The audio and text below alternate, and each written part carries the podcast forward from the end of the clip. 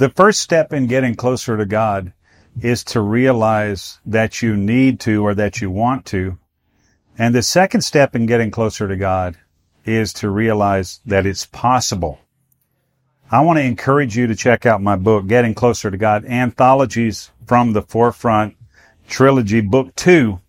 I think this will really be helpful to you in your pursuit of the Lord and help you understand what I learned over the first thirty plus years of my life as a believer, as a minister, and as a missionary in uh, a lot of the countries of the earth. Check it out. Anthologies from the Forefront, Book two, Getting Closer to God. It's on Amazon. Take your leadership to the next level. It's time for the Foundational Missions Leadership Moment with Scott McClelland of F X Missions. Hi, it's Scott McClelland. Thanks for joining us. We've been talking in a little bit of a series here on the Leadership Moment about security and leadership, or how do we how do we operate securely from a position of influence. And we talked about quite a bit. I encourage you to go back and uh, take a listen to some of the previous ones if you haven't had a chance to hear those. Uh, last time we talked a little bit about difficulty and adversity and increasing our capacity for such things.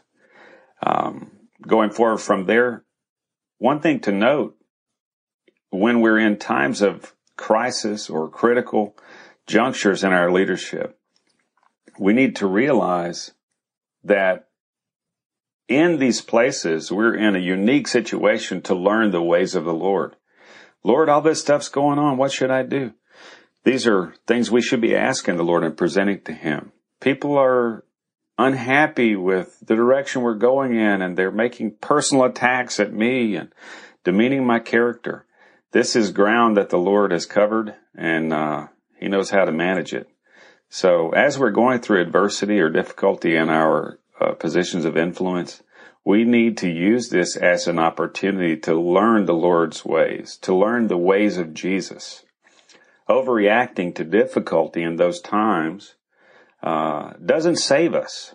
Uh, it only guarantees that uh, we're mounting up more difficulty for ourselves. If we try to save ourselves, we only guarantee that our fall will be harder and less forgiving.